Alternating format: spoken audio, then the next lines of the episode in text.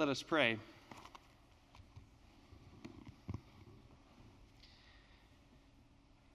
Spirit of the living God, fall afresh on us, we pray. Open our hearts and our minds that we might hear your word for us today, and in our hearing, give us the courage and strength to obey. We make our prayer in the name of Christ Jesus our Lord, the Word made flesh. Amen. The lectionary texts for this Sunday begin in the Old Testament in the book of Isaiah, chapter 43, verses 1 through 7. Today we are celebrating the baptism of the Lord, and it is always helpful when you read Scripture, whenever you come across references to water, to think about them sacramentally. And so I invite you with a baptismal mindset to listen for God's word to you. But now, thus says the Lord He who created you, O Jacob, he who formed you, O Israel, do not fear, for I have redeemed you. I have called you by name, you are mine. When you pass through the waters, I will be with you and through the rivers, they shall not overwhelm you. When you walk through fire, you shall not be burned, and the flame shall not consume you. For I am the Lord your God, the Holy One of Israel, your Savior. I give Egypt as your ransom, Ethiopia and Seba in exchange for you, because you are precious in my sight and honored, and I love you. I give people in return for you, nations in exchange for your life. Do not fear, for I am with you. I will bring your offspring from the east, and from the west I will gather you. I will say to the north, Give them up, and to the south, Do not withhold. Bring my sons from far away, and my daughters from the ends of the earth, everyone who is called by my name whom I created for my glory, whom I formed and made. And the New Testament lesson comes from the Gospel according to Luke chapter 3, verses 15 through 17 and 21 and 22. As the people were filled with expectation, and all were questioning in their hearts concerning John whether he might be the Messiah, John answered all of them by saying, I baptize you with water, but one who is more powerful than I is coming. I am not worthy to untie the thong of his sandals. He will baptize you with the Holy Spirit and fire. His winnowing fork is in his hand to clear his threshing floor and to gather the wheat into his granary. But the chaff he will burn with unquenchable fire. Now, when all the people were baptized, and when Jesus also had been baptized and was praying, heaven was opened, and the Holy Spirit descended upon him in bodily form, like a dove. And a voice came from heaven You are my Son, the Beloved. With you I am well pleased. Friends, this is the word of the Lord. Thanks be to God.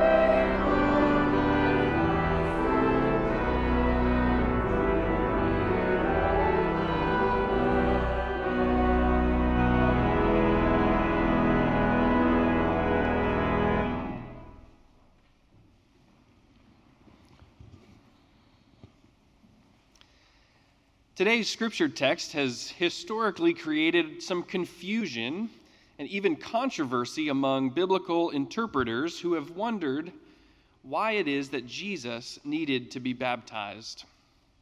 Baptism, after all, is typically associated with the removal of sin, and in particular, the removal of original sin. But the church has always confessed that Jesus was like us in every way, but without sin, and certainly was not born with original sin. So, why then did Jesus need to be baptized? Original sin refers to the idea that sin is so ingrained in us so ingrained in the human race that we are born with it. It's in the structures of our societies, it's in the waters that we swim in. It's almost like sin is passed on to us from our parents the way that genes are passed on to us. For this reason, even infants need to be baptized in some traditions because although they have not willfully chosen to commit sin, nevertheless they have been born into sin's orbit. It's like King David confesses in Psalm 51 when he says, Indeed, I was born guilty, a sinner when my mother conceived me. But Jesus' baptism in the Jordan isn't concerned with what baptism is taking away. Instead, today's text emphasizes what's being conferred. At Jesus' baptism, God, speaking from heaven, bestows an identity on Jesus. You are my son, the beloved. With you I am well pleased, God says. Of course, this was Jesus' identity all along, but now he can, de- he can drink deeply from this proclamation. At his baptism, Jesus hears these audible words from heaven, from God, and the Holy Spirit descends upon him like a dove. Jesus is able to now internalize this identity. It sinks deep within his soul as he rises up from the baptismal waters. Jesus would walk away from his baptism knowing that his core identity, the thing that is most true about him, is that he is God's beloved Son. Maybe baptism is about the bestowal of our identities as children of God. At our baptism, something is declared about us that is more true than anything else we could say about ourselves. You are a child of God. This is who we really are. This is our true self. And it's this baptismal identity that forms the foundation of the Christian life. This is not to say that baptism has nothing to do with original sin, but maybe original sin has something to do with our inability to grasp our true identity as children of God.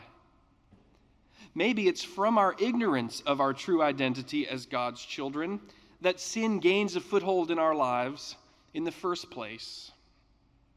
Maybe original sin is that we often spend our lives taking on all kinds of false and fictive identities as we walk around trying to prove ourselves to one another, or be someone that we're not, or assimilate seamlessly into the world.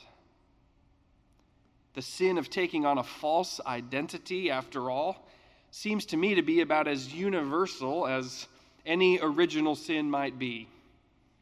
I mean, who among us hasn't worried about what others will think of us? Who among us hasn't worried about being accepted or loved or valued? Who among us has never fudged or compromised even just a little bit on our core values in an effort to fit in or save face? humans have been placing false identities on one another for an awfully long time. In fact, many linguists believe that human language developed originally as a way for humans to gossip about one another, to share important information about who the enemies were and who could be trusted, who was honest and who was dishonest.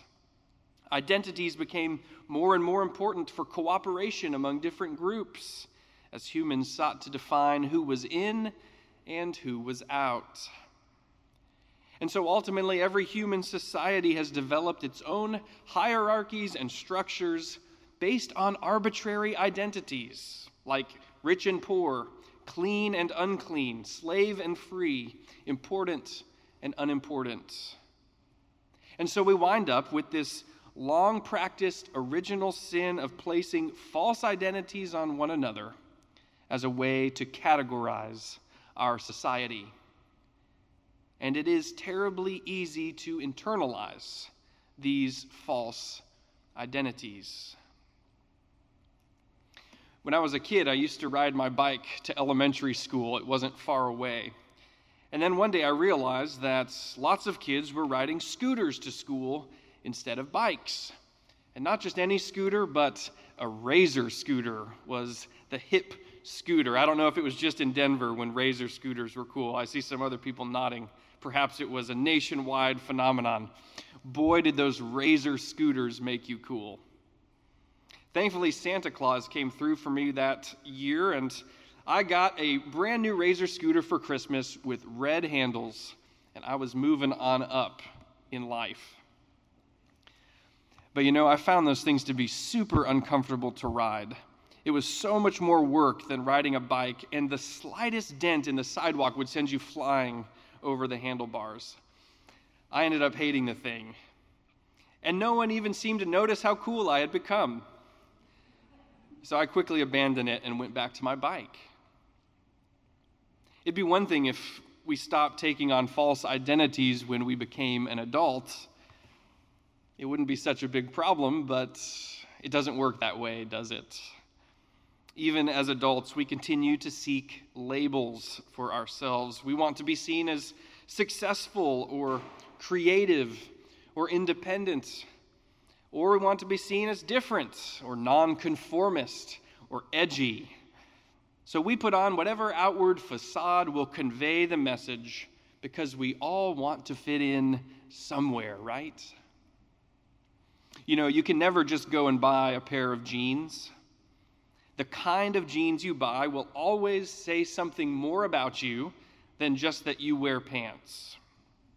You might buy designer jeans as a status statement or because you think you look especially good in them. You might buy the cheapest, most ordinary jeans you can find to prove your wise economic sensibilities or that you're not shallow. You might buy dark blue jeans to show that even when you're casual, you should be taken seriously.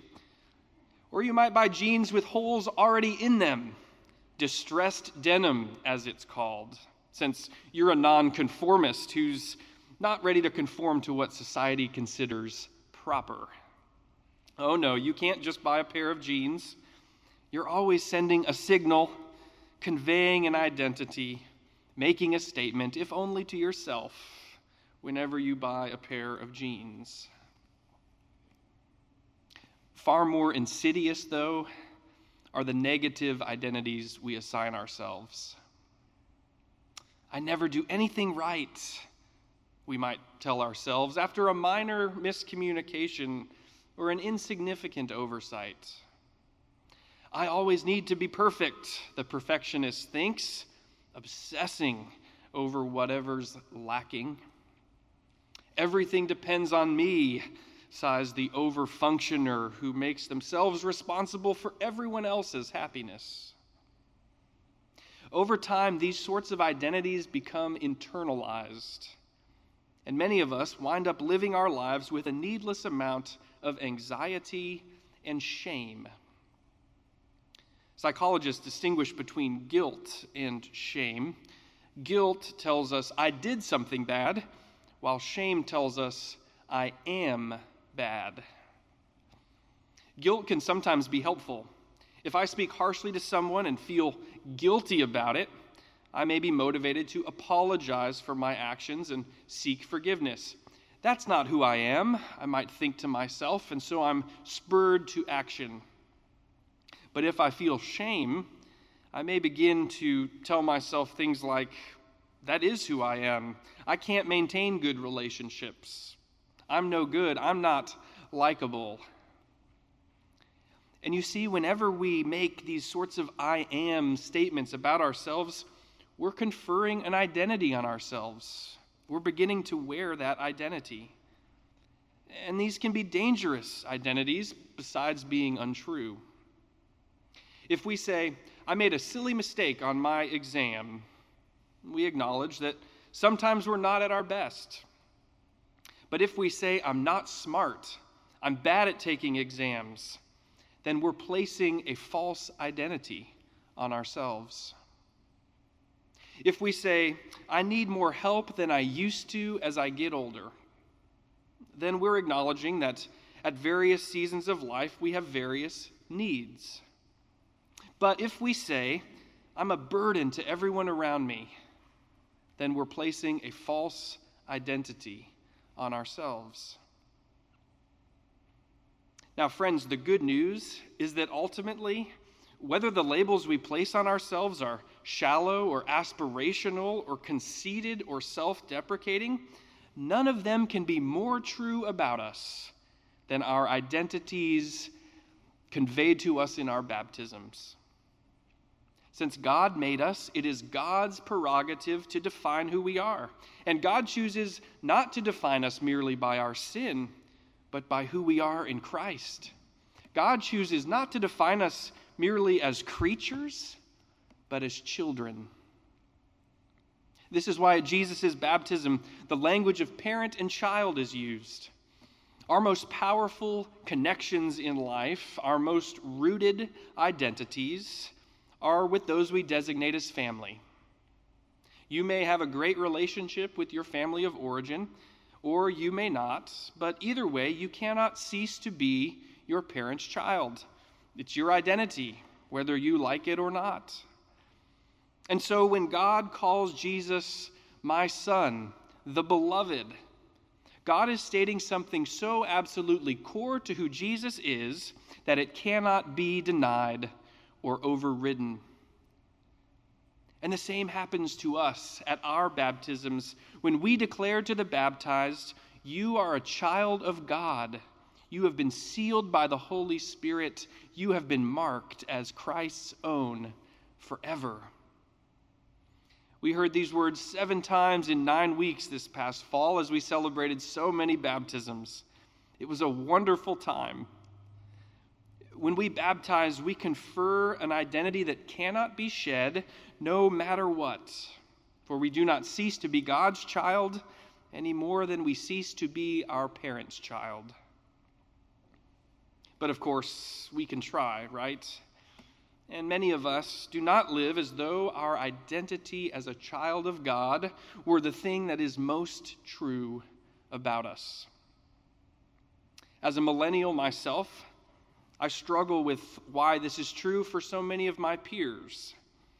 Not many young people go to church. Maybe you've heard, the rumors are true. The youth group that I grew up in, in the church, my home church, had 25 kids in my grade alone. And today, only a handful of them are active in a church, so far as I know. Even a shocking number of the students with which I studied theology in college have, are still involved in a church or have abandoned their faith. Many of them no longer practice their faith at all for various reasons. I'm sure many of you know people who you love and care about who were baptized and raised in the church, but for one reason or another, they don't seem to care much about religion or spirituality these days. It's not uncommon, but it can be painful when these are people we love. But into this mysterious unknown, which is so difficult to understand, we must once again affirm the primacy of our baptismal identities. We are children of God. Even when we ignore it, even when we live, even when we fail to live into that identity, even when we cling to all sorts of false identities that can never contain the fullness of who we are. God has made an irrevocable claim upon us in our baptisms, and that makes us God's beloved. That makes us God's children, no matter what happens. Prior to his ministry, Jesus needed to hear these words from God and to drink deeply from the knowledge of his true identity, because throughout his subsequent ministry, which is now set to begin, Jesus would be plastered with all sorts of other identities. Satan would challenge him to prove that he is God's son by turning stones into bread or by throwing himself from the temple. Some would say that Jesus was Elijah or John the Baptist or one of the prophets. Some would say he was Beelzebub, the prince of demons. People would demand signs and wonders. They would call him a, a, blasphemer, a great deceiver of the nations. They would mock him as a fake king, beat him, humiliate him. False identities, all of them false. But no matter the depth of the hatred and the opposition that Jesus would face, no identity could be forced upon him that could overtake God's baptismal claim You are my son. No matter the extent of the darkness Jesus would confront, no created reality could overtake God's sovereign baptismal claim You are my son. Jesus would need to remain grounded in this identity to overcome all the other identities that would seek a claim upon him. And my friends, so do we. So do we. People will try to define us and label us and categorize us, and we will try to define and label and categorize ourselves we'll exhaust ourselves trying to prove ourselves or minimize ourselves or defend ourselves. But in the end, because we share in Christ's baptism, we share in his identity as children of God. And no other identity has a stronger claim on us than that. What is most true about us and what will always be most true about us is that we have been claimed, marked, and sealed as God's own forever.